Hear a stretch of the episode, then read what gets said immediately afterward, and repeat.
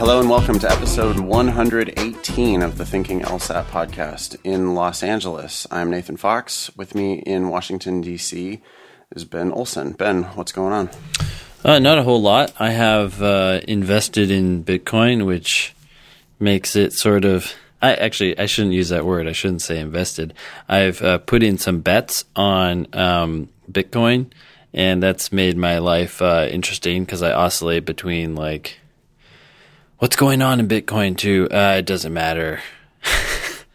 I'll just wait and see what happens because either it's going to crash and I'll lose everything that I've put in, or hey, it might double and then I'll be mildly excited about that. So I don't think the word is invest. I think the word is speculate. Yeah, speculate, bet, whatever. Yeah, yeah, that's interesting. Are you normally like an investor, like stock market kind of a guy, or real estate kind of a guy, or what? No, not at all. It's too boring because, 5% a year, it just, I don't know, makes me cry.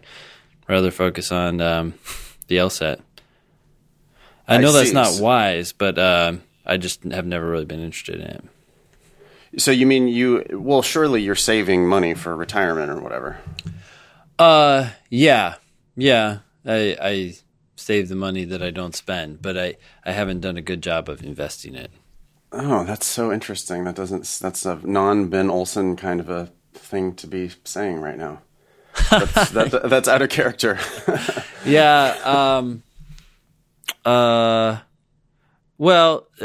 To bring some, it's ironic that we're talking about this because I'm actually going to talk with someone tomorrow who sort of provides advice as to how to allocate, your finances and stuff based on the long haul.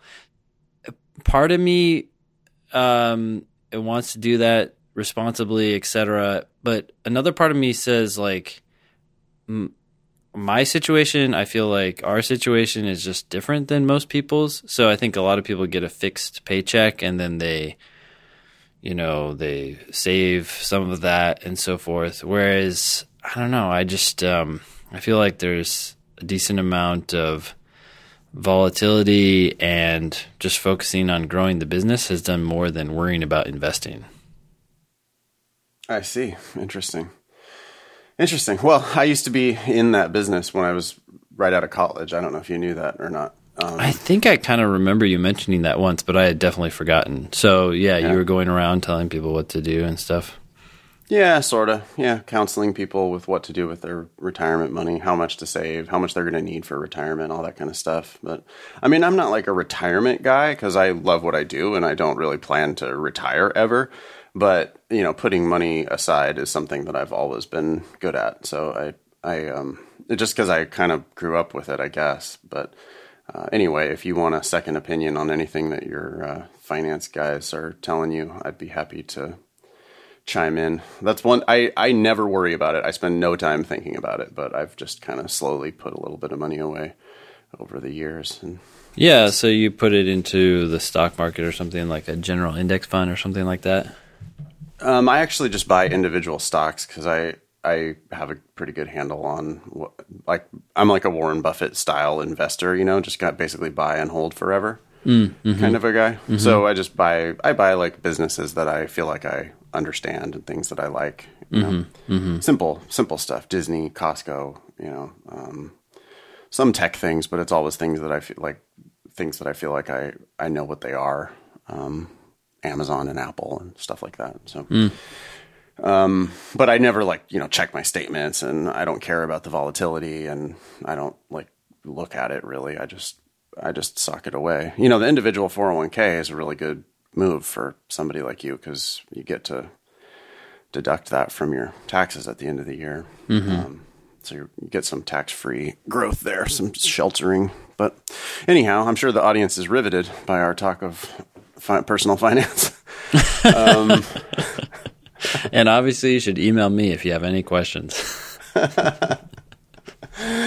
Well, don't email me either, cause I actually hated that business. It was rough. So I'm much happier teaching. All right. So we have we have some news. We have a bunch of listener mail. We have, We, as promised, we are going to talk about reading the question stem first on the logical reasoning and why we think that is a bad strategy.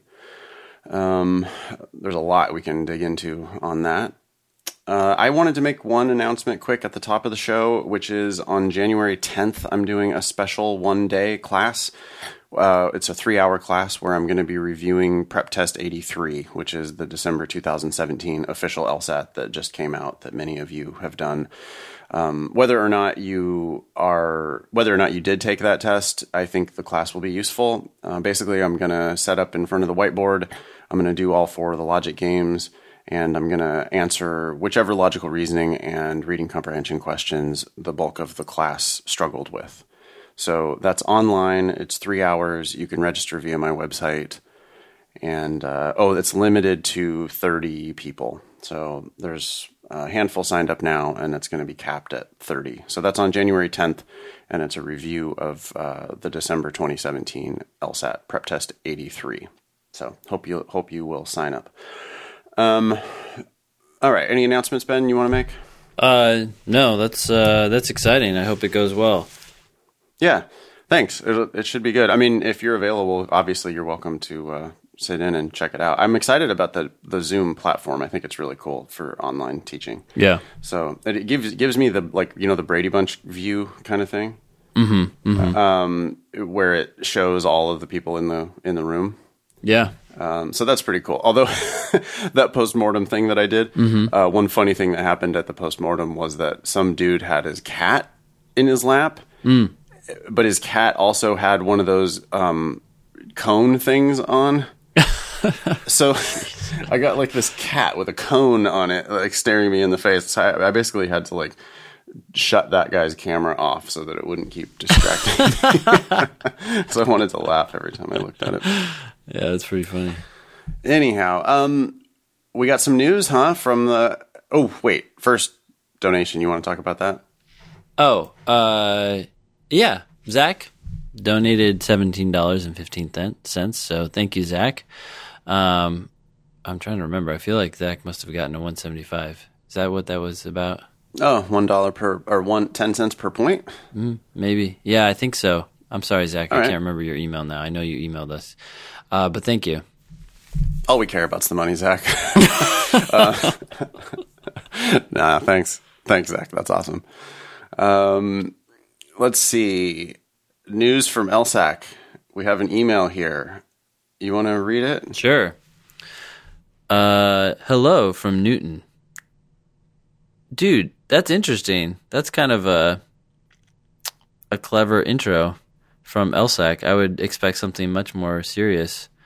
They're in Newton, Pennsylvania, if anyone's curious. I'm writing to let you know that... For real? This sounds so natural.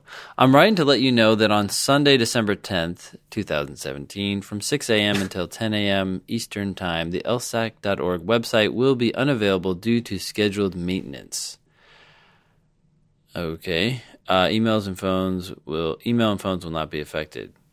Yeah, that's in the past, but yeah. It wasn't when this came out. But anyway, that's not the important part. Well, I think this is interesting, though, because this does not sound like this came from the normal emailer at LSAC. This sounds like just some guy writing. Okay. In the tech department. Some important changes of interest to you will be implemented on Sunday. LSAC is eliminating the LSAT late registration period along with the LSAT late registration fee. Beginning with the February 2018 administration of the LSAT, there will be only one LSAT deadline and one LSAT registration fee for each administration. Yeah, the pressures from GRE continue, and LSAC continues to try to make this a more friendly experience. Yeah, at the very least, streamlining that and just making it one fee. I mean, I immediately, cynically was like, oh, so they're just going to raise the rate and just charge everybody the late registration fee, essentially. Yeah, they could. But they haven't done that yet, at least as far as I know. So, yeah, it was a funky deal with the late registration period anyway, because it was only like a week. You know, it wasn't like there was a month where they were charging a different price. It was literally 1 week. where they were charging a different price. So now they've just decided to get rid of all that, and there's just going to be one deadline and one fee.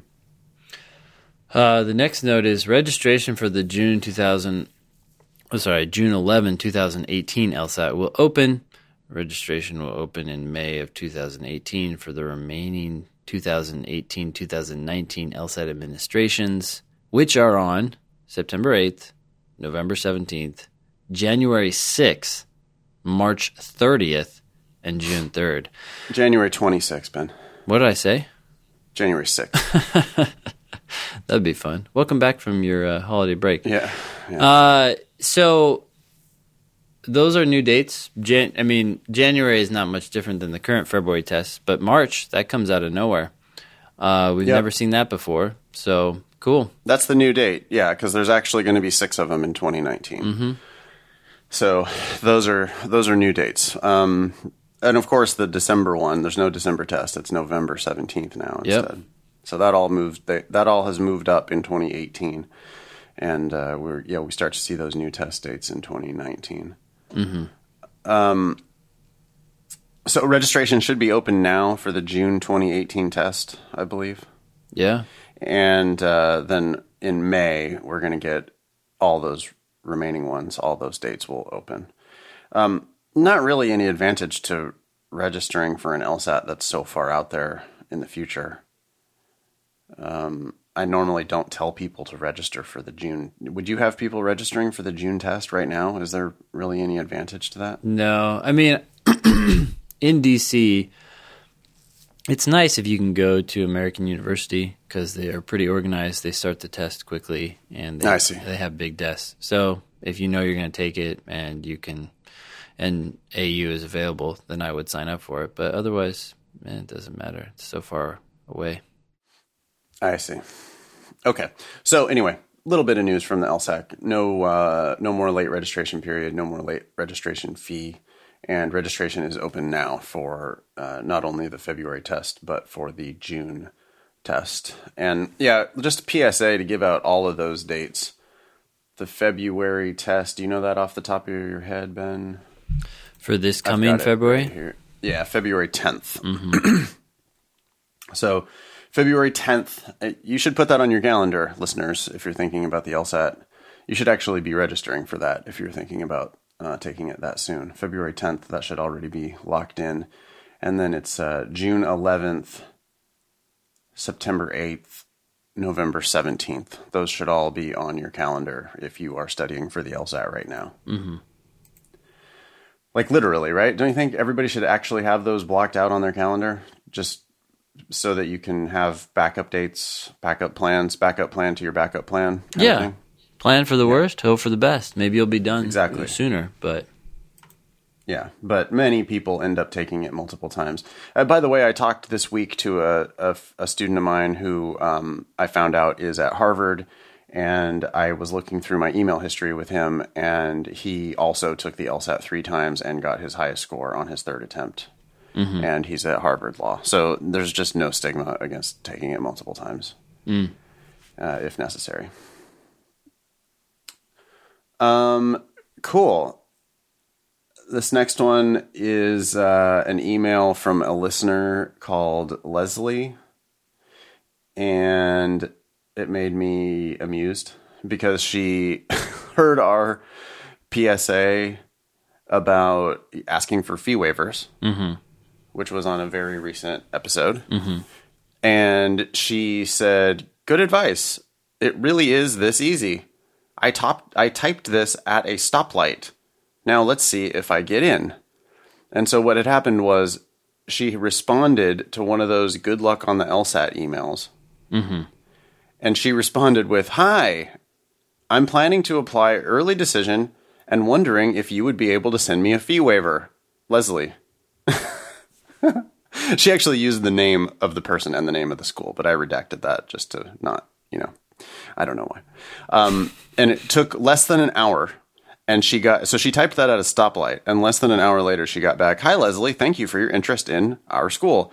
The application fee will be automatically waived for your application. A fee waiver code will not be needed. If you experience any difficulties with the application fee waiver, please contact me. Sincerely, and then whatever that person was. Yeah, that's cool. Although I would not suggest everyone typing at a stoplight. Yeah, get out their phones and start typing at a stoplight. Yeah, I have certainly done that myself, but it's not the safest thing, even at a stoplight. Yeah, it's not. But everybody's doing it. Hey, speaking of that, we've predicted, because we do a lot of prognostication on the show, we've talked a lot about auto-driving cars, self-driving cars. Yeah. That shit is on, man. That's happening. That is happening. I read the other day, there are currently self-driving cars in, it was either Boston or Chicago, mm-hmm. that are, it's Uber. Mm-hmm. And they are actually picking up riders. There is an Uber representative in the car, mm-hmm. but the car is driving itself. And so the Uber rep is like trying to, explain to the passengers what's going on. Yeah, they got to ease them in. Otherwise, people freak out. What just happened? Yeah, because it was not like if it came to pick up me, or I assume if it came to pick up you too, I would just jump right in. I am more comfortable with no driver than with normal Uber drivers. Oh, for sure. Every day, those cars get smarter and safer. Uber drivers get more cranky and less safe. They're just terrible drivers. They're human. That's the problem. Yeah, exactly. And people are just really shitty drivers. Yeah. I was in an Uber the other day. I had to go somewhere and didn't want to drive. And this driver was like constantly on either the gas or the brake. Like there was no in between. You know what I mean? And this is even on the freeway. It was like just gunning it on the gas and then hitting the brake and then gunning it again and then hitting the brake again. And it was the irony of that was that we weren't even getting anywhere quickly. It was like, it was doing it inefficiently. It was like doing it at low speeds, but still gunning it and breaking it and gunning it and breaking it. I was like, God damn it. I just can't wait until the internet drives this car. Yeah. But anyway, that is happening, and it is happening quickly and not soon enough for my taste. Mm-hmm. I can't wait. Mm-hmm. Like I have to go north this weekend to go play golf, and it's like 5.5 hours for me to get to Pacific Grove where I'm going. Yeah. And boy, I wish I could just like get in the car at midnight and go to sleep, Mm-hmm. Yeah. And just wake up at 6 a.m. at the golf course. Yeah. That would be so many amazing. Things would be so much more accessible because how far you have to drive is taken into account when you Dude, it's going to be drive. Amazing. It's going to be like, hey, do you want to go check out the Grand Canyon? Yeah. Okay, cool. And then you just go get in the car and go to sleep. Yeah. Yeah. I can't wait. So anyway, we were making predictions. I know I was making wild predictions that it was going to happen like within 2 years or something like that. But I'm expecting to get into a driverless car in 2018.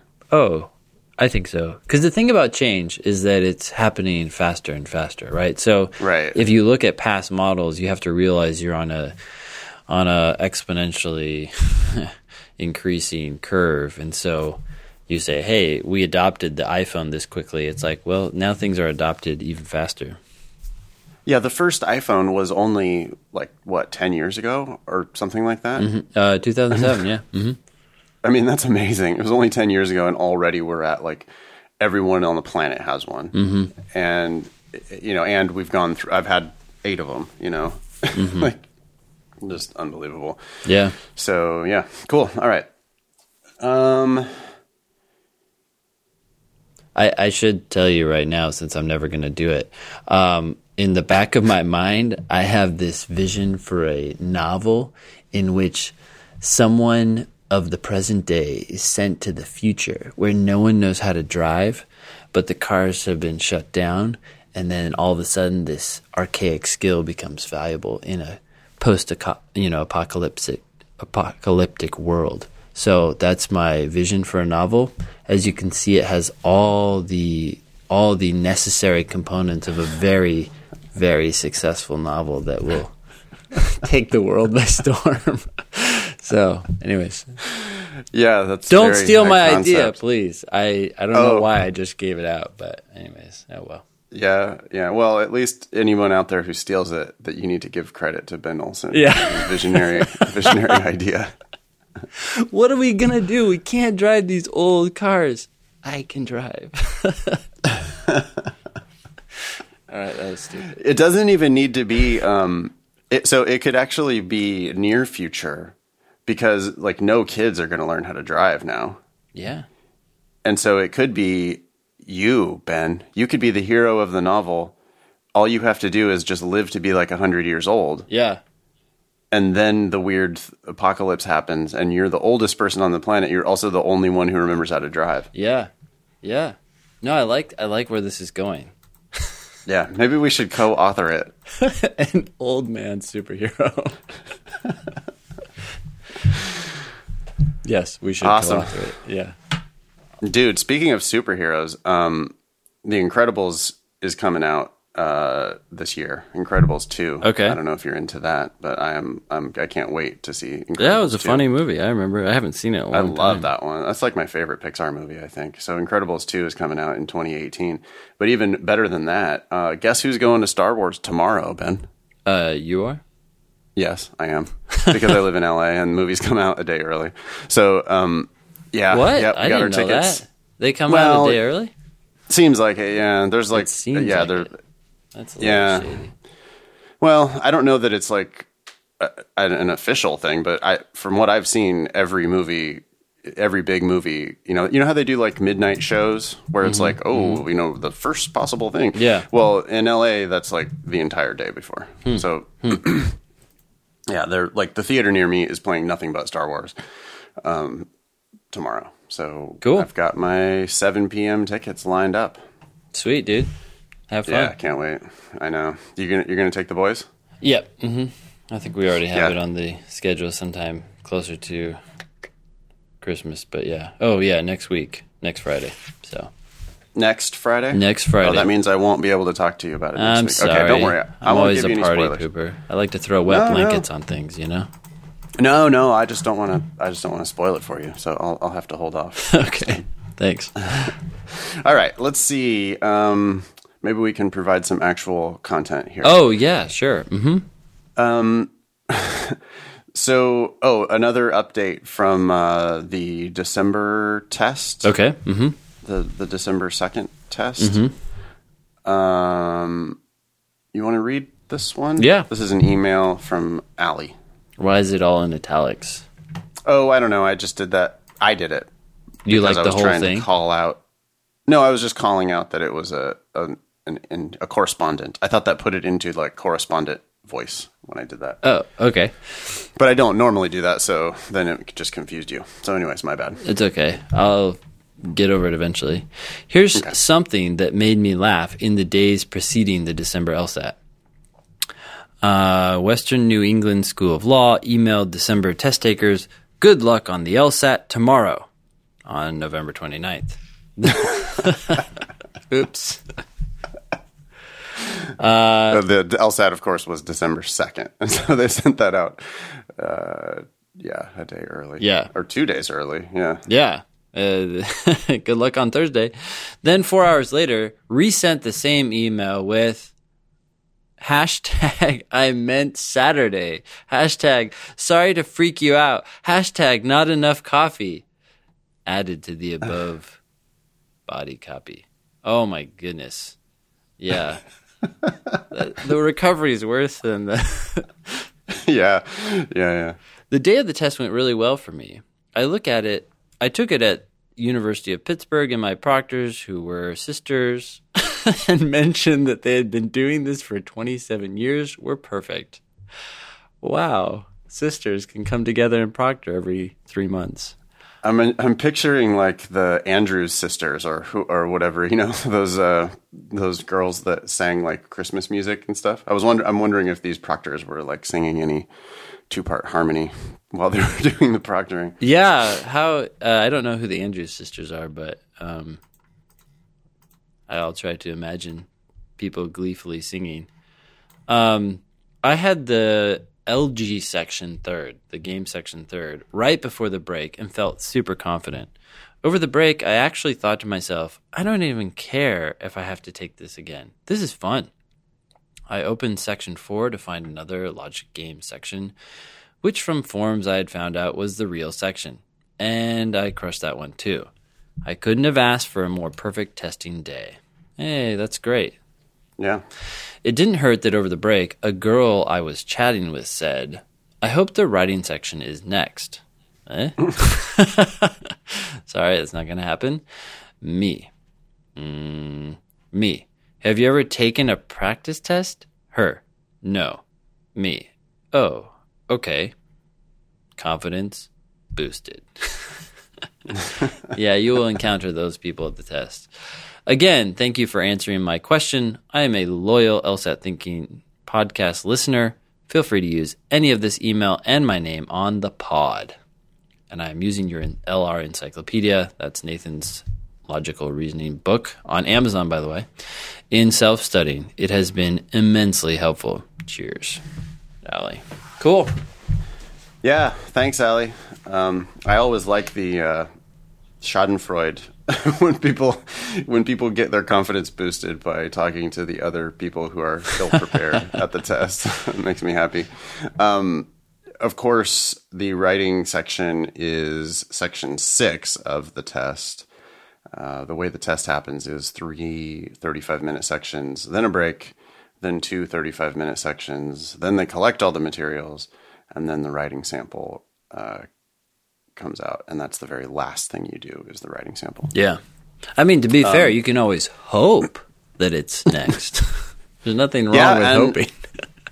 Yeah, and LSAC could always just throw a curveball and change the order of the sections without declaring anything. Sure. They've done shit like that in the past. So. Sure. So who knows? Okay, cool. This is a good time, actually, perfect opportunity to promote your free class, Ben. That's at strategyprep.com/free. And my free class, which is foxlsat.com/free.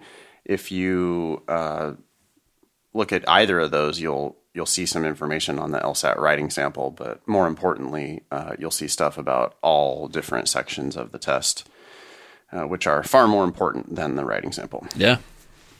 Yeah.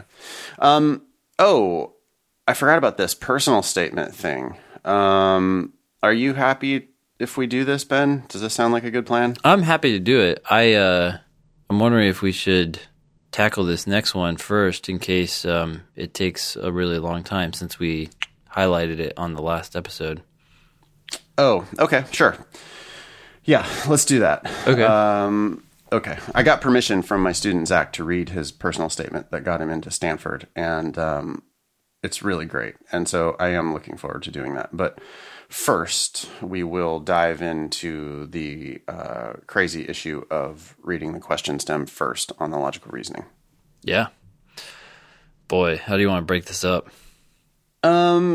Well, yeah, we got this very thoughtful email from a listener, Will, who teaches LSAT in New Orleans. He's an independent LSAT teacher in New Orleans.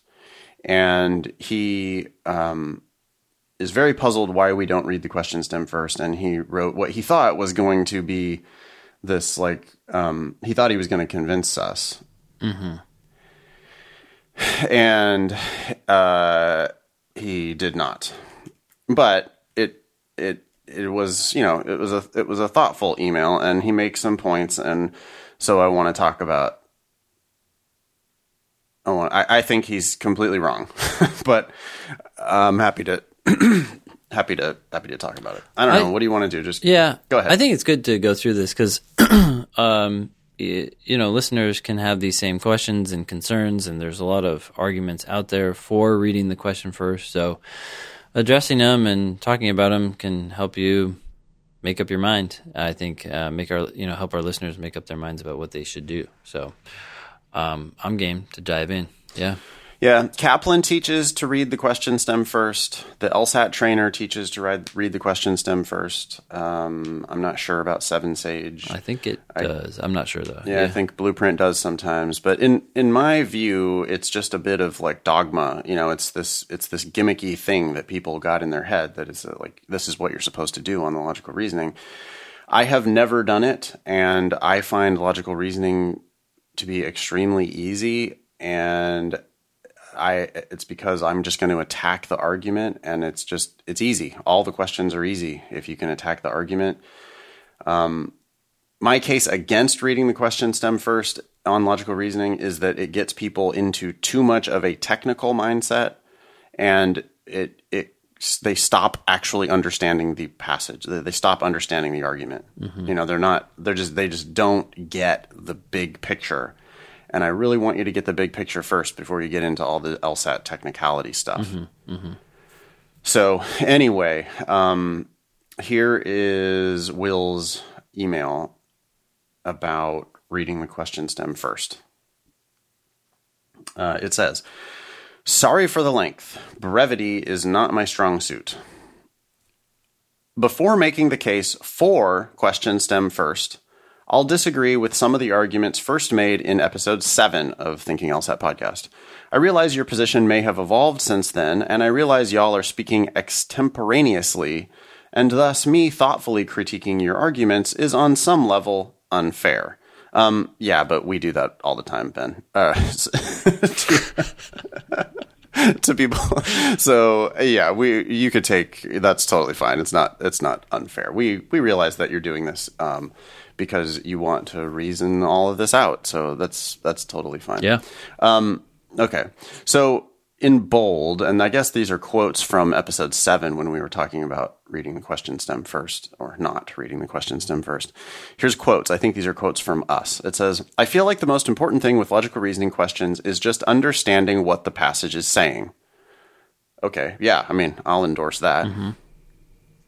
And then another quote from us saying, "The question stem can actually distract you from understanding what's in the argument." I'll endorse that too. Mm-hmm. You on board with both of those? I'm on board. Yeah. I might have said those. Yeah. I would still say those today. Mm-hmm. Okay. So Will says, "Two problems with this. A, I don't think that reading the stem first inhibits understanding the passage. It's unclear to me why reading it before as to after would do this.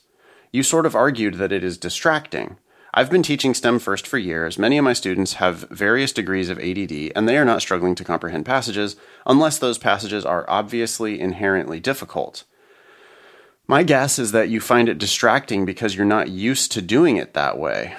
In my experience, understanding the passage tends to be largely binary, and the distraction effect is not something that I have seen." Okay, I don't understand what that means. I wonder understanding if the passage is binary. Either like you do or you don't. Yeah, maybe. Okay, but still, if you have the question stem banging around your head, okay. I mean, I don't know. I think it definitely confuses people to have a question stem banging around in their head when they haven't even read the passage yet.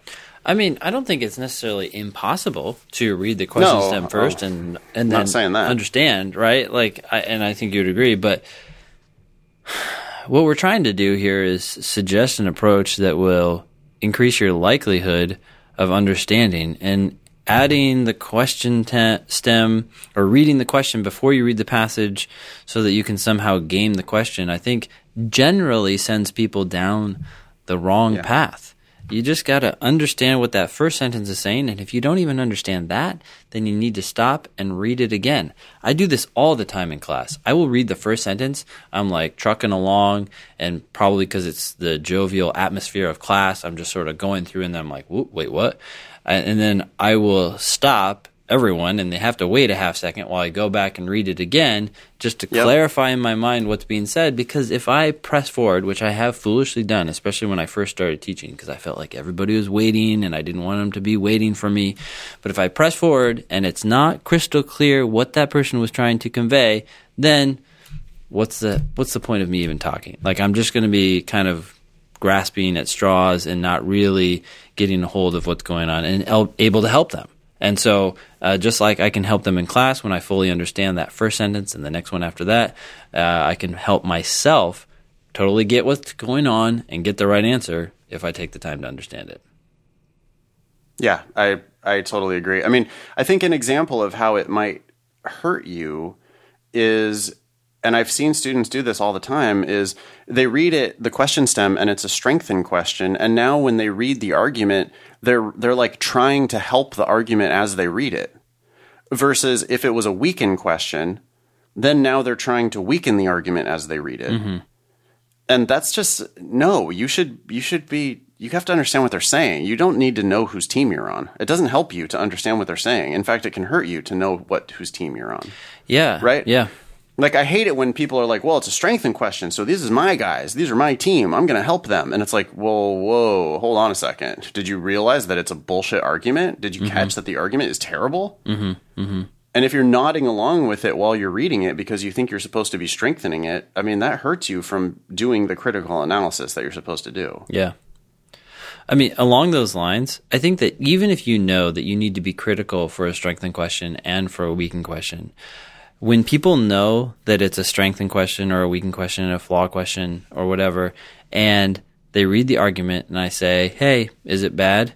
They always say yes, because they know it's supposed to be bad. And once they know that, they're like not necessarily aware of the fact that they don't know why it's bad, which is way more important than just knowing that it's bad, right? So then I'm like, okay, well, why? And they're like, it just sucks. I'm like, okay. Why does it suck? And if you read it on your own terms and then you're going through it and you don't think it's necessarily that bad and then you realize it's a strengthened question, you realize that you've missed something that forces you to dig into the argument and come to that problem on your own. I feel like it's a great way to catch myself from deceiving myself into thinking I know what's going on. That's all. Yeah, yeah. And a couple more things, I suppose. Like, suppose the question, you read the argument and the argument is actually good. Yeah. You want that to be, like, you want that to click. You want to feel it. You mm-hmm. want to be like, oh, shit, they actually got there this time. Mm-hmm. And then there was one on 82, I know for sure that it was it turned out to be a matching pattern question. But the key to understanding the argument was that you read the argument and you realize, oh, wow, that was actually a good argument. Mm-hmm. And then when you look at the answer choices, you find a similar good argument. But because it clicked when you read it, because you read it and went like, oh, shit, it's a valid argument. Wow, I can't criticize this. That's amazing. Mm-hmm. Then it's so easy to find the correct answer because it's similarly valid. Oh, yeah. That happens all the time in parallel reasoning questions where people are debating answer choice and you're like, well, that's not a very good argument, but the original argument was good. And they say something like, oh, I didn't realize that that was good. And I'm asking them, did it flow? Do the premises prove the conclusion? Now that you look at it again? Yeah. Yeah, I see how that happens here. Do you see how that doesn't happen here in C? Oh, yeah, this is a horrible argument. And we're having a discussion after the fact where we didn't have to have that discussion if they had taken the time to figure it out. On a role question, too, if it's asking you for the role played in the argument mm-hmm. by one part of the argument. Mm-hmm. So now if you read the question stem first, you're going to go into the argument with that part in mind. Mm-hmm. Then as you read the argument, that part is going to jump out, I guess. Mm-hmm. But how does that help you to understand the overall argument? No. How do you know what role that was in the argument if you're not just figuring out the argument? Yeah, this is one thing that's true about any claim in a vacuum. You have no idea what role it is because its role is to find how it relates to other claims. Right, right. Okay, going on. We probably have different teaching styles, but I find the above stated viewpoint generally harmful, unrelated to STEM first. I tend to teach my students that a strong grounding in logical reasoning is so important that it can allow you to correctly get arguments without understanding what they are saying, i.e., recognizing certain flaws based on structure. In other words, I teach students that, quote, not understanding the passage is no excuse for not getting the question right. And for my students, adopting a, quote, you must understand the passage would actually be harmful as it would cause them to give up on passages they don't understand rather than triumphantly get them correct despite not understanding the argument. What do you think about that? Well, I generally disagree. I'm trying to give it a fair shake, and I do think that there are some cases where there might be specific ideas that are, like you're like, I don't understand that. For example, in a very sciencey passage, there may be some sort of concept that you don't understand, but if you press forward and focus on the relationship between ideas, sort of like if-then statements or something like that, then you could get the answer right and understand the flaw without necessarily understanding specific details. But I feel like that's narrow. That's those specific details I'm sort of moving over, not the passage as a whole. So, yeah, you don't have to understand all the terms. I think a science passage is a perfect example. You definitely don't have to understand what the meaning of certain scientific terms are. Yeah, or even like a set of phrases, right? Like a scientific phrase may be trying to describe some certain event, and it's not clear what that event is, or you don't have familiarity with it, but you're like, hey, if that thing, whatever that thing is, happens, then this other thing will happen. So if the first thing doesn't happen, then the other thing doesn't happen. That's a flawed argument, even though I don't know what exactly is going on in this sciencey thing. Yeah, but I just, I don't like this idea of not understanding. I feel like this is where a lot of students can find the test to be arbitrary and subjective, right? Because they get into a certain sort of rigid framework, and when they're following that rigid framework or mentality, and then they get to a certain answer choice, which is queued up just for them, and it's wrong. And they're like, wait, what? Why is that wrong? I've been studying this for months, and this is following the general pattern. And you're sort of like, well, yeah, but given the substance or given what was actually said, you see how that doesn't apply here. And they got trapped by formality, even though the underlying message and the underlying meaning obviously much better supports a different answer choice. Yeah, I mean, I frequently tell my students that if you don't understand something, that's basically the answer, you know, on logical reasoning. Okay. Like when I read when I read an argument on LR, and I go, wait, what? Mm-hmm. That's where the answer lives. Mm-hmm. Mm-hmm. You know, it's because I am the master of the argument. That's my job. Mm-hmm. I'm a lawyer. I'm supposed to understand everything. Mm-hmm. And so when I read an argument and I realize that, hey, whoa, that's not really connecting. You know, that's not really adding up. Mm-hmm. That is not called me not understanding the argument. That's called me understanding how the argument is broken. Yeah. Right? Like I want the argument to make sense. I have to make it make sense. I have to fill in the blanks. I have to figure out, I have to make the connections. So sure, the arguments don't have to make sense, but I have to understand them, and I have to be able to say, here's why they don't make sense. Because that's the answer. Yeah. So I just don't get this plan of like, oh, it's okay not to understand the argument. I don't know. I mean, it's possible that Will is saying the same thing we're saying in a different way. Mm-hmm. But to me, it feels pretty dangerous to be saying to a student like, oh, it's okay. You don't have to understand the argument. You can still get it right. That seems like a technical, gimmicky way of doing the test, which I can't endorse. Yeah. Okay, here's another quote from us. If you read that it's an assumption question, you'll try to find the assumption without understanding the argument. I would say, yeah, I think I've seen students do that. They're like looking for the assumption, yeah, which is not stated. So they're not going to find it unless they understand everything else in the argument. Mm-hmm. Yeah, I agree with that statement. Okay. Here Will says, as you point out, Ben's argument assumes that people will follow the dumbass strategy of ignoring the argument in search of assumptions. That is an unfounded assumption. None of my students do that. The methodology I teach for both assumption questions involves understanding the argument. Okay. Okay. Yeah. I mean, well, good. Yeah. So we have to understand the argument. But then what's the advantage to having read the question stem first? I mean, in that case, there's no advantage to knowing that it's an assumption question, right? You're still going into the argument, trying to figure out the argument. Yeah. Okay. Another quote from us, from Ben. It says, "You always need to know what the conclusion is, and you need to know what the premises are." Will says, "This is so patently untrue. Do you need to know the conclusion of an inference?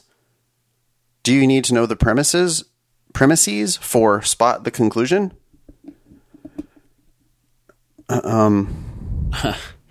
I feel like I move fast in the test precisely because I know what's going on. I'm reading the sentences, and as I'm reading them, I'm predicting where it's going.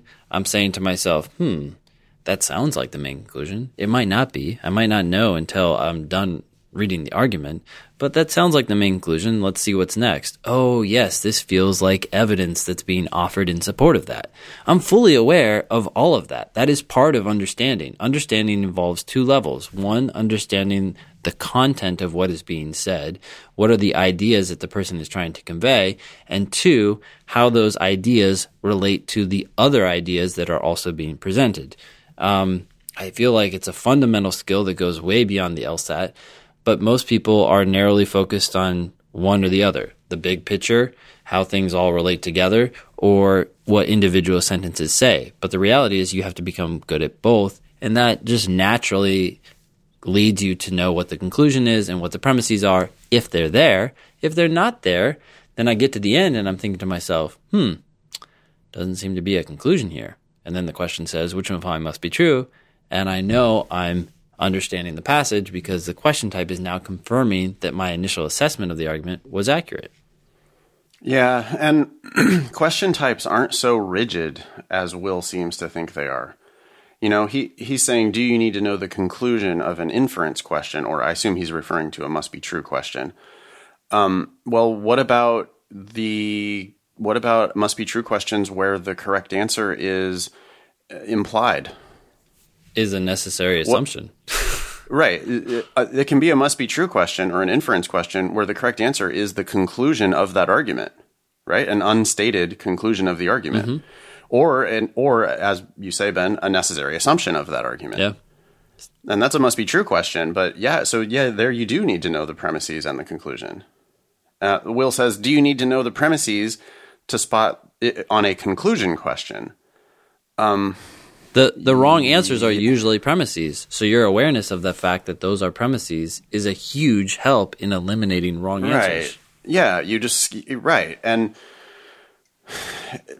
also, how do you spot the conclusion without understanding the argument? You can't say, oh, this is the conclusion in the argument and this other stuff, I don't know what that is. Well, you know, you can like 70% of the time because of keywords and stuff, right? So I guess if you're trying to get a student to 70, though, I would say it's more like 60, 50, because what a lot of times those keywords are used to introduce intermediate conclusions and things like that.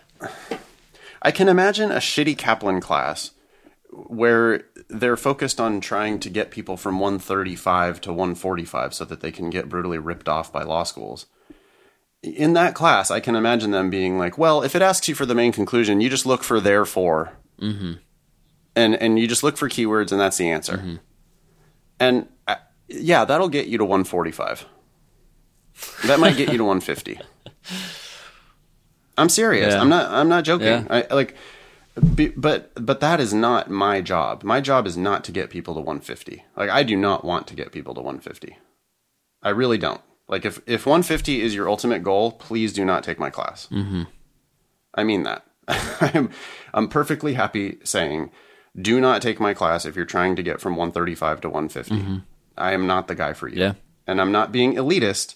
I just don't want to see you get ripped off. And I'm worried about giving people the rope to hang themselves with. And so that's why that gimmick of like, oh, well, you don't need to actually understand this. You can just get this one right by just spotting it's a conclusion question. You just look for though, therefore, or thus, or so. And that's the answer most of the time. Mm-hmm. Yeah, okay. But you're not getting to 165 with that. No. And I want to get you to 165, you know. I want to get you to a great law school. I want to get you there with a scholarship. I don't want to feed the law school ripoff machine by getting you from a terrible score to a mediocre score. Mm-hmm. I do think you need to know the premises in order to spot the conclusion of an argument.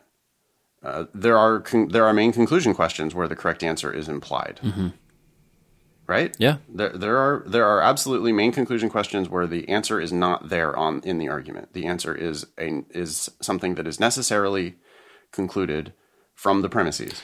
While we're talking about it, let me give our listeners the most common example of that conclusionless conclusion question. Yep. It usually starts out with an opinion of someone else. So it might say that many critics think that the new open source software is wonderful, but that open source software is vulnerable to attack, yada, yada, yada.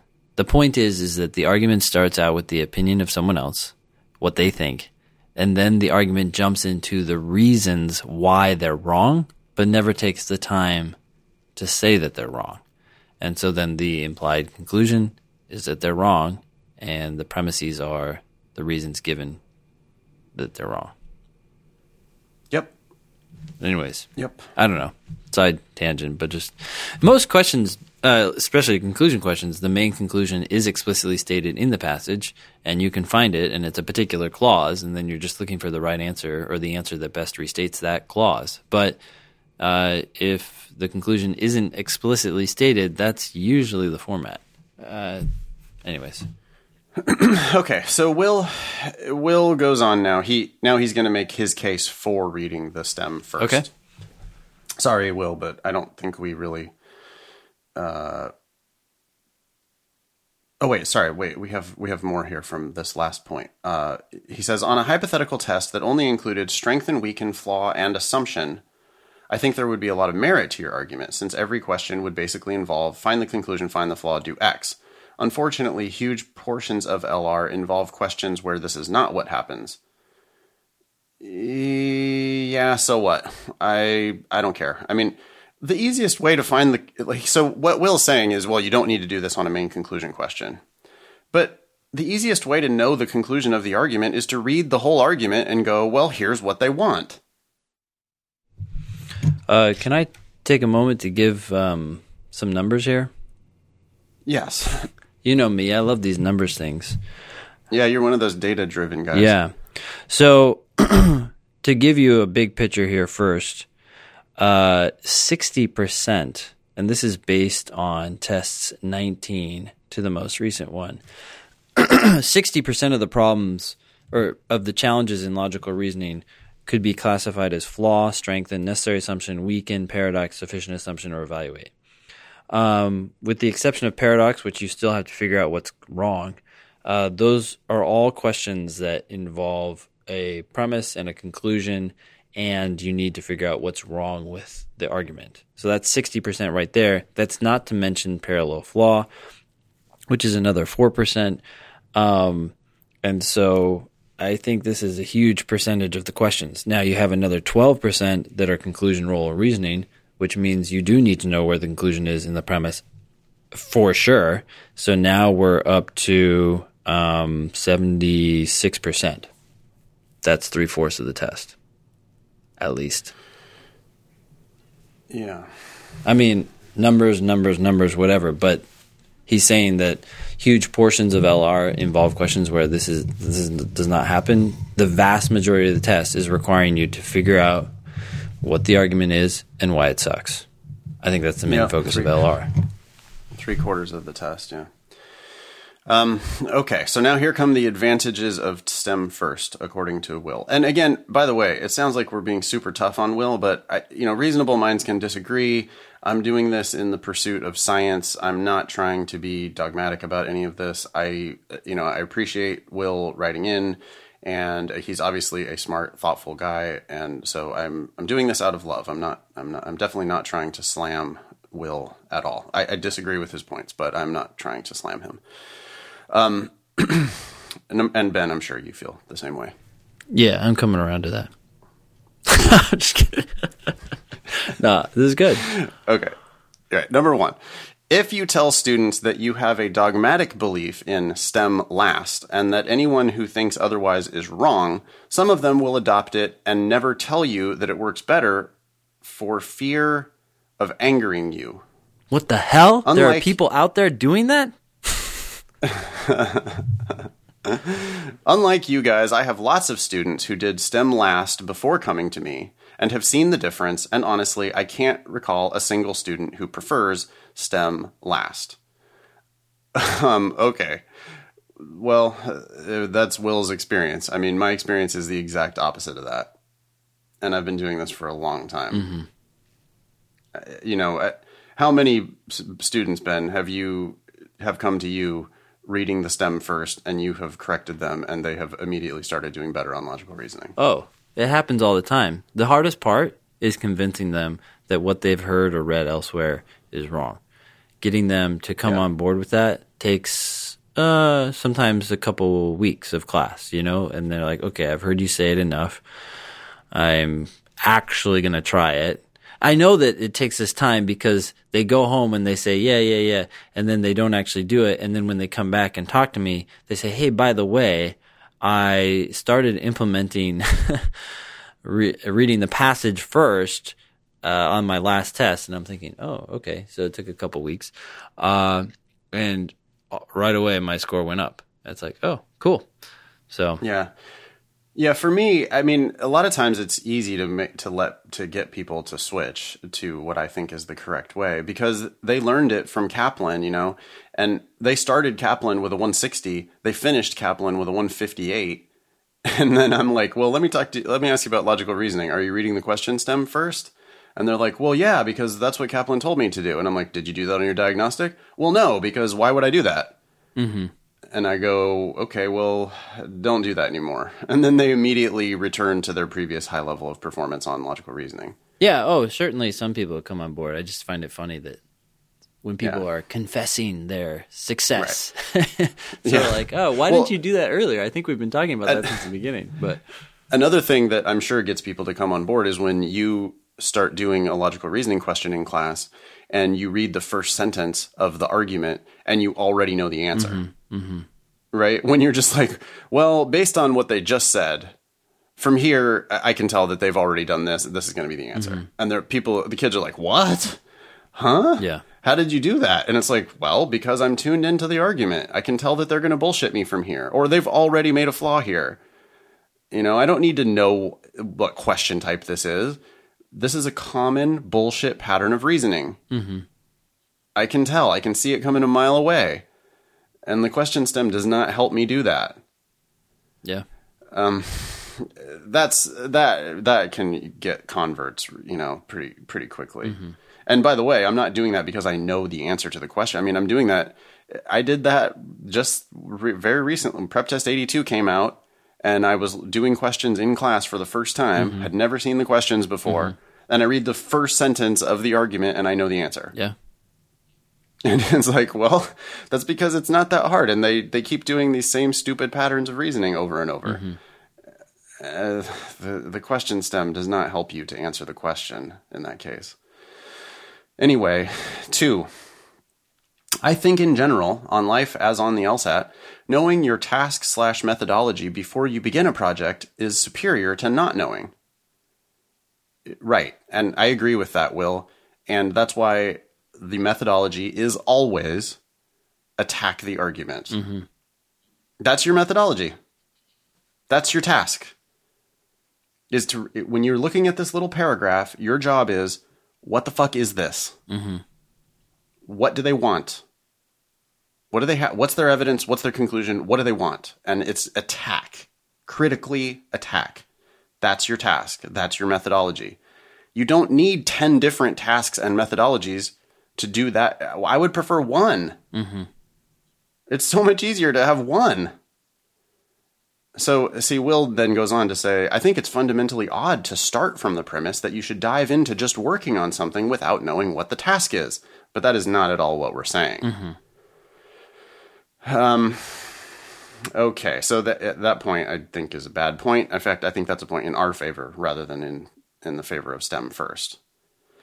Because it's so much simpler. It's just a simpler way to do the test. Yeah. Instead of having 10 different ways of reading these arguments, you have one way to read the argument. Mm-hmm. Critically attack and understand it. That's your job. Then you can move on to the strategery of different question types. Mm-hmm. Okay, number 3. You and Ben address the idea that it, quote, might be beneficial in some edge cases to know what you're doing beforehand. I think you dramatically minimize the incremental amount of energy wasted flaw spotting on inference questions, spot the conclusion questions, role, resolve the paradox or explanation questions, parallel questions.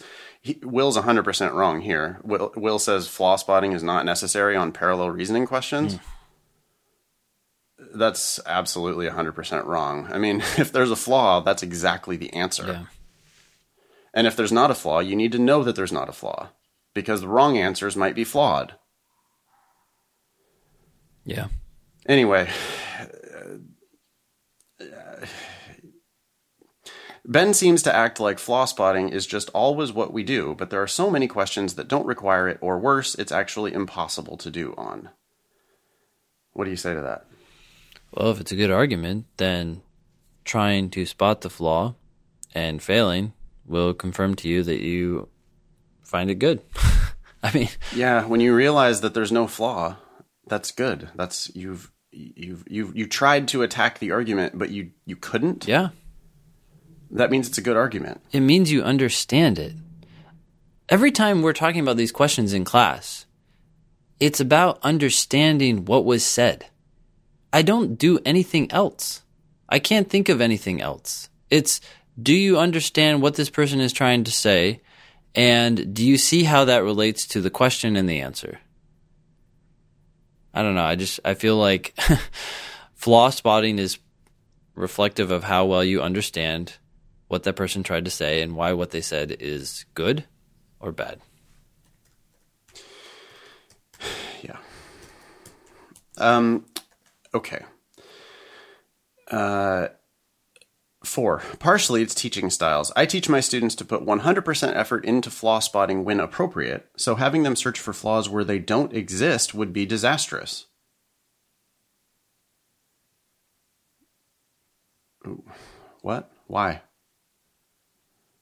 And how do you know they don't exist?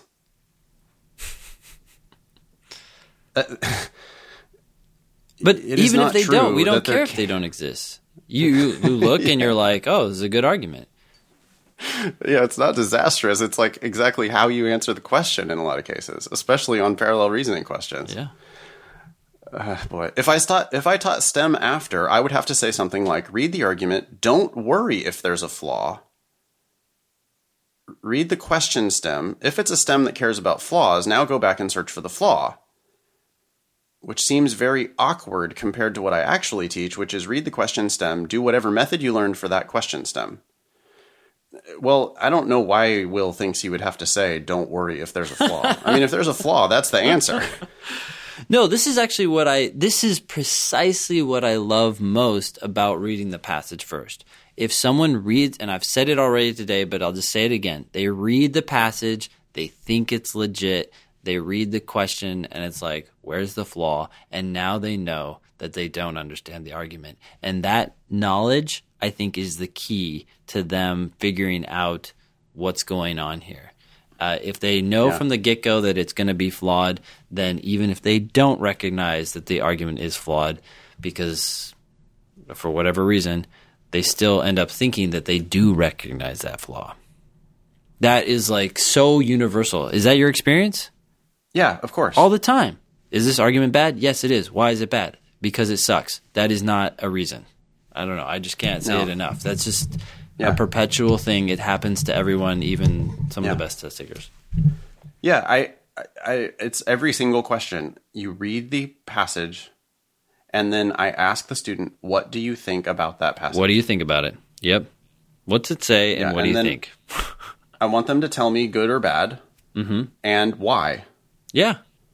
And if it's valid, I want it. I want to see it. I want to see it in their eyes. You know, like I want to see them go, huh? You know, they actually proved their conclusion. Yeah. That's awesome. But in the vast majority of cases, they go, well, it sucks because there's this big missing piece, or it sucks because there's this flaw. Yeah. Or I love it too. As students get better, they start saying things like, that was a good argument. This is why. That was a really bad argument. This is why. This is an okay argument. I think it's reasonable, but the argument is assuming that these two things are the same, and they might not necessarily be the same. And you're like, yes, you understand what this test is trying to get at. Well, and that's where 170s come from, right? I mean, that's where 170 plus comes from, is that you're the master of the argument to the degree that you're just saying the answer to the question, no matter what type of question it is. Like that's when students are actually able to start predicting the question type from the argument, because they read that question, they read the passage, and then they're just like already filling in the blanks in the exact way that the question is going to ask them to fill it in. Number 5, in certain instances, says Will, knowing the question type can be literally time-saving. Arguments for strengthen and weaken questions are much more likely to place the conclusion in the last sentence, and a number of my students, not a majority, but not insignificant, find starting from the conclusion to be easier and quicker. So if they know it's a strengthen question, they can quickly find the conclusion at the end and go from there. Will. I know. Jeez. No, I'm sorry to laugh, but yeah, I don't. That to me is just bonkers. You wouldn't believe how many times the LSAT says, therefore, yada, yada, at the end, and that's their intermediate conclusion. I don't know what this is. This is crazy, Will. Come on. Yeah, I don't endorse that point at all. Number 6, some questions I encourage my students to skip/save for the end for timing concerns. Notable parallel reasoning questions, which, even if easy, are time-consuming. Having them read an argument that they are going to end up skipping is a waste of time and effort. What do you think about that? They're not time-consuming if you don't read the entire answer choices. Right. And you don't have to when you understand the argument. And sometimes parallel reasoning questions are the easiest questions on the section, especially when they appear in the first 10 or the first 15. Yeah, for sure. Also, like I said before, I'm not trying to help people get to 150. You know, and if skipping parallel reasoning questions is going to help you get to 150, that's not my job. Please, you know, find some help elsewhere. But actually, just please don't go to law school. You need to do all the questions in order, in order to get a 165. I mean, you need to do the first 20 in order to get a 165. And so I don't teach any skipping strategies on logical reasoning at all. I feel like skipping wastes time. I don't care if people skip the parallel reasoning question on the last page. They see it right away, and if they don't like it for some reason, they decide to do another one because they're there. They can do it. The question's in any order they want. If 5 minutes has already been called, and if you're already on question 21 or whatever. Yeah. Skipping one at the end. But like, you would never tell somebody to skip number 10 because it's parallel reasoning. No, for sure. And I'm not even advocating that. I'm just saying, if you find yourself, you really don't like these, I think you should work on them because they're not as bad as you think. But on that last page, you want to do the questions in a different order. It doesn't matter. Just make sure you don't mess up your bubbling. Anyways. I hope you find some of this insightful. I've been getting a lot of insight from your podcast, so I just wanted to help, if possible. Will Novak. And that's Will in New Orleans, and he teaches LSAT in New Orleans, and you can check him out. Thanks, Will, very much for writing in. I disagree with all of your points, but I appreciate, telling it the way I see it. I am not dogmatic about this. I have thought about this continuously for 10 years. You know, I never stopped thinking about this question stem first thing. Because it comes up all the time, right? Like, we know that there are so many people out there teaching this, and we have students all the time that we rescue from this strategy. Mm-hmm. And so I really don't think I'm dogmatic. I think I'm open to considering other points. I just don't think any of these points really do. And I just don't think they're valid. I have to agree. We need to get some other people on here who think otherwise and just have them make their argument. It's easier. It's when it's in person, you know, to make the strongest case for your position. Yeah. Let me read. We got an email here from Jay. Okay. I got this email this morning, and it's perfect timing. Okay. So I'm just going to read this. I'm just going to read this email from Jay. Mm-hmm. It says, Episode 117's ending teaser pinged me. Since I emailed you about my success on the LSAT 8 months ago, I took a second job as a tutor with an LSAT prep company. After my first few cycles of one-on-one students, I've developed an even stronger opinion on question stem first versus stimulus first. Here's why question stem first is, in my opinion, objectively a worse strategy. Bullet point. Too formulaic is a thing. My question stem firsts seem so intent on applying methodologies and tricks, shudder, to every question that they just missed far too many important pieces of information in the stimulus. The stimulus almost becomes worthless to them, and they read none of it except exactly what their predetermined methodologies tell them to look for.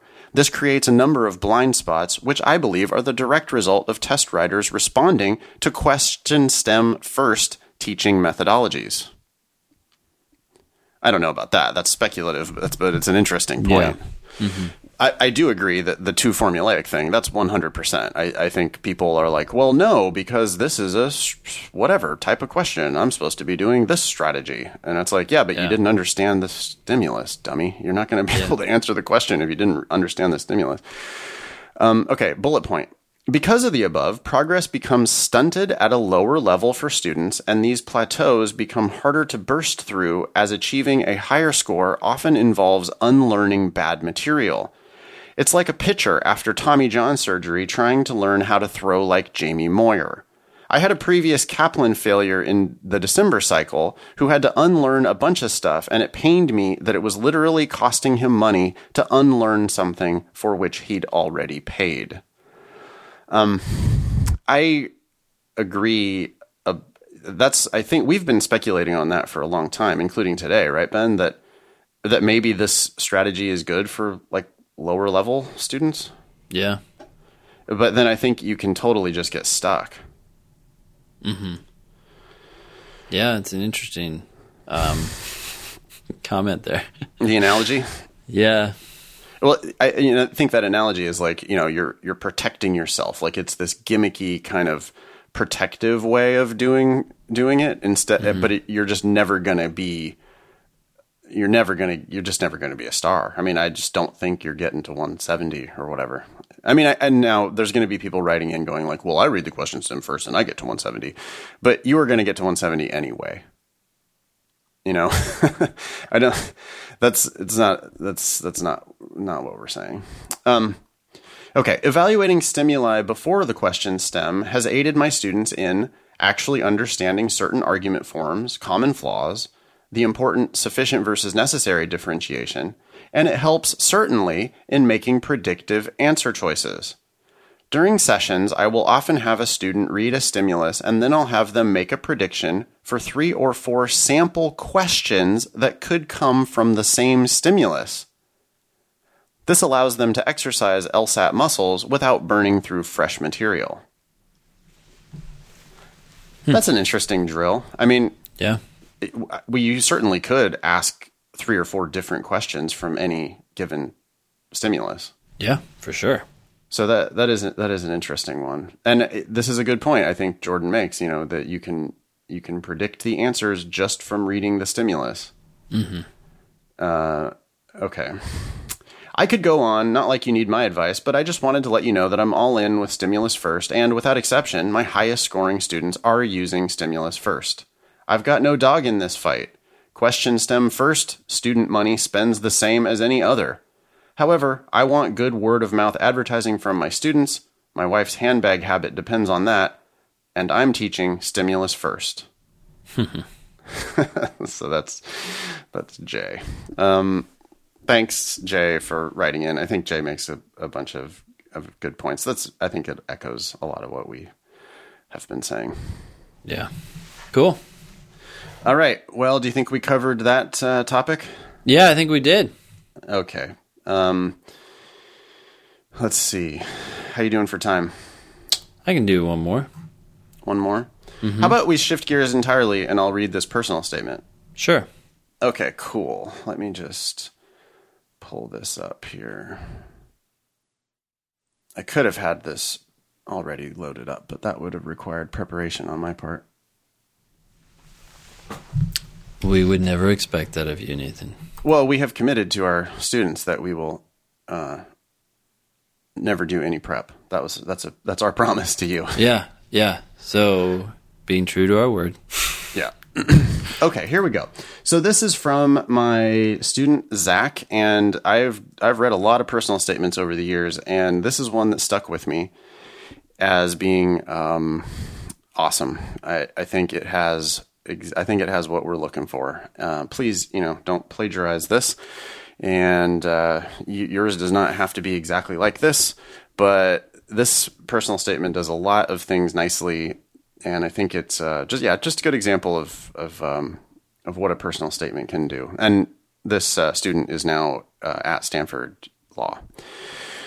So, it worked. Here we go. On the same day I graduated from Rice University, I competed in the biggest race of my life, the preliminary round for the 800 meters of the Conference USA Championships. Seeded with the 7th fastest time, I had a strong chance of making the finals. The top 8 times from the preliminary round would advance. I bombed. I came in 15th place and ran the slowest race of my last season wearing the Rice R. My career as a Division I walk-on student-athlete was over one race too soon. I walked off the track with tears in my eyes and wondered whether I could view my athletic career as a success. This question was immediately answered when I arrived at our team area. There, I was embraced by my boys, my teammates who called me Dad and Papa Zach. My career was not to be measured by my times. I was to be defined by the impact I had on my boys.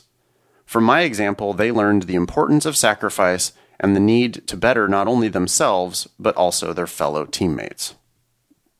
You want to comment paragraph by paragraph, Ben, or should I just read the whole thing? No, this is like a fireside chat. I think we need to step back and just listen. Great. Second paragraph. Dad and Papa Zach were jabs at my more mature physical appearance and old soul character, but I embraced them.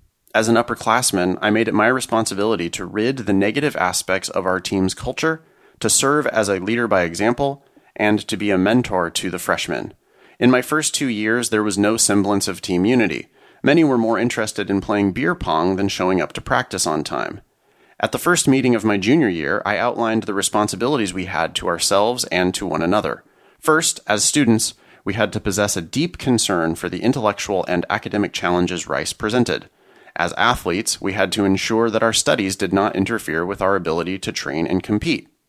Our two focuses had to be schoolwork and training, involvement in clubs, our residential colleges, and the social activities of Rice were to be distant tertiary concerns and could not interfere with our two primary obligations. During my collegiate athletic career, I did not score as an individual, nor did I place as a finalist in a Conference USA Championship meet. I never once won a race. Based on my high school career, I should never have made the team in the first place.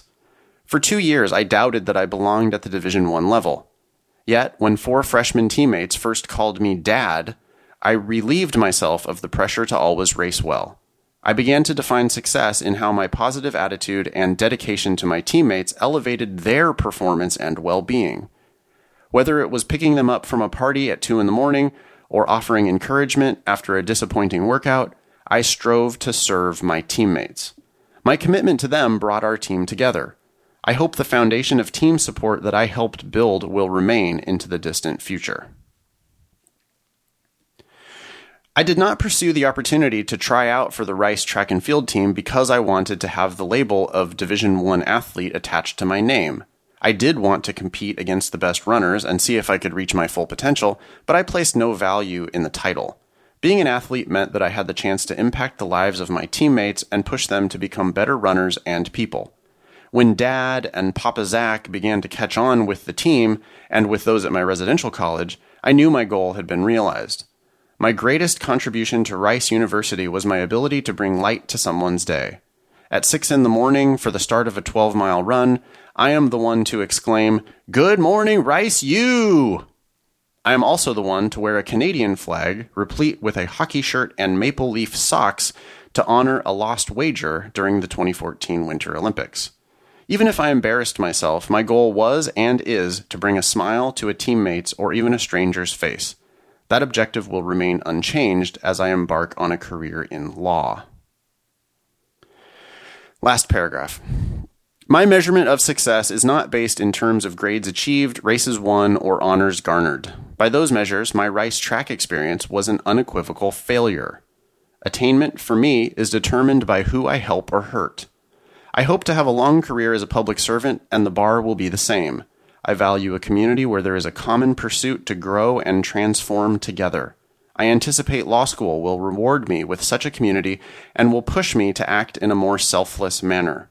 Law school will further challenge my intellectual abilities and my critical thinking skills. Through pro bono work as a law student, I hope to serve the less fortunate. In turn, I will be inspired to remain on the path of service. Most importantly, I hope to find a new group of teammates that will help me grow into a person of greater integrity and love. I hope Papa Zach carries on into my next endeavor, just as it lives on with my boys who still wear the R. That's it. Yeah, that's a very good statement. What do you like about it? What do you hate about it?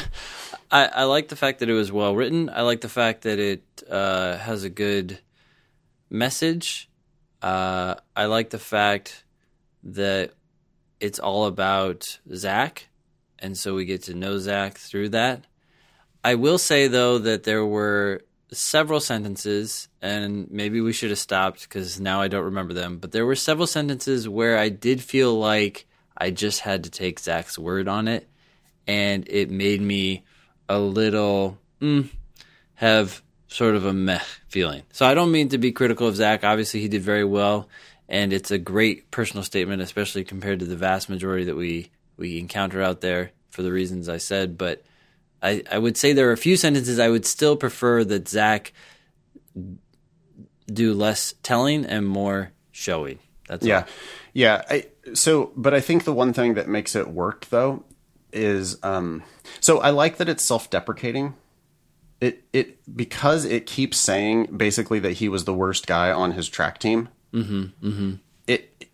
It makes you want to believe him when he says other things. Right?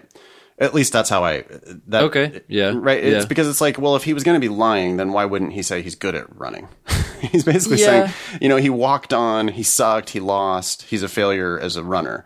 So I like that aspect of it. And I feel like that does give him a little more credibility when he says things like, I think I understand what you're saying, that there are some sentences in here where it's conclusory and that he could have provided more evidence. But the reason why I always come back to this personal statement is just the two words, Papa Zach. Mm-hmm. Because one, it's a factual detail that, I mean, we're taking his word that people actually did call him this. Oh, no, that's exactly the kind of thing that I really like. You say Papa Zach, and okay, factual matter, no dispute there. People called him that. The implication, though, is, oh, wow, people respected him. People saw him as friendly, but also as a leader. That's the sort of thing that occasionally he slipped into sort of saying, like, I took the lead here, I did this. And that's where you're like, okay, I'm glad you feel like you did that. But ironically, not saying that with two words I feel, did a much better job of conveying that and so much more. It's like a picture versus words, right? A picture conveys so many meanings. Right, but it's exactly the picture. Because he has Papa Zach and because he keeps saying it, that's the brand. That's his brand. You know, if you think about when whoever read his application and they took him into the committee meeting and they were trying to sell Zach's candidacy at Stanford, right? They're like, "What about the Papa Zach dude?" Well, yeah, no, but that's exactly it. It's like who, because the rest of the committee, it's like, who is this guy? You know, the rest of the committee might not have read the personal statement. The rest of the committee doesn't, you know, have Zach's file in front of, or you know, they, I don't know. There's one person there who's like really the champion for Zach. And I can just see this person at the meeting being like, hey, we have to have Papa Zach on our team. Are you fucking kidding me? Of course we want Papa Zach. And it's like, is Zach going to be our best academic whatever? You know, is Papa Zach going to be on the Supreme Court? Maybe not, but that's not the point. The point is Papa Zach is going to make the entire community better. Yeah. And because I just love that branding. I love that, like, who... What is your brand? And this personal statement immediately brands him Papa Zach. Boom. And it's just, it's easy to understand. And it just, I don't know, for that reason only, I feel like this personal statement is exceptional. Cool. I think I agree with you that, you know, when I read through it again just now, I think there are places where he is telling, and he could have thrown in a couple more details about, you know, incidents that happened or whatever, instead of just saying, you know, this is what I want to do. And I want to make my team more selfless and better people and whatever. That's sort of telling, right? So he definitely could have put in a couple more details. That said, it does not attempt to rehash his entire academic or professional career. It does include facts and details that are interesting. It tells a story. I love that it jumps right in with him bombing in this race. That's amazing, right? That's like, hey, we're starting deep into the story. We've got a dramatic moment. I love that it's self-deprecating, but also putting your best foot forward at the same time.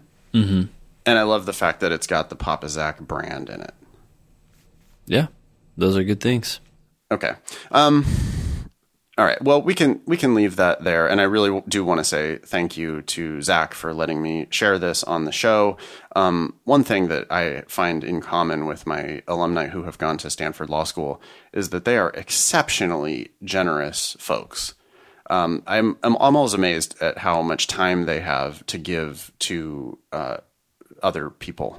It's just exceptional. Like, I'll send emails. I think I've said this on the show before, but I'll send emails to people. Like, I'll send emails to 5 people at Stanford Law and 5 people at Berkeley Law. And the Stanford Law people, who are doing much more interesting things and are far flung all around the world, like, always respond quicker to my email. Okay. Interesting. So it's like there is higher capacity and potentially higher interest in, you know, helping others. I find my Stanford alumni to just be exceptional. So I will say I've come around to this conclusion over, you know, I didn't know that there was a difference really in 10 years of teaching LSAT, but lately I'm just blown away by my Stanford alum. So if you have a chance to go to Stanford Law School, I do think there's a difference. Cool. Like, it's not a toss up between Stanford and Berkeley. Yeah. They're not the same thing. You know, I just don't even put those in the same category at all. Okay. We would love, I think, Ben, did you think that was good? I mean, do you think we would do that again? Read a personal statement? Yeah. Sure. Yeah. Send it in. Yeah. Yeah. So if folks think they have an exceptional personal statement and want us to read it / critique it on the show, I think we could do that once in a while. Yeah. For folks, we've done one before recently that we thought really needed a shit ton of work. Yeah. And I think people found that useful, or at least the emails seemed to suggest that they did. Yeah. And I'd love to know what you think of this personal statement, and hopefully it helps give you some inspiration for how to write yours. I think the key is you got to think about what is your brand, you know?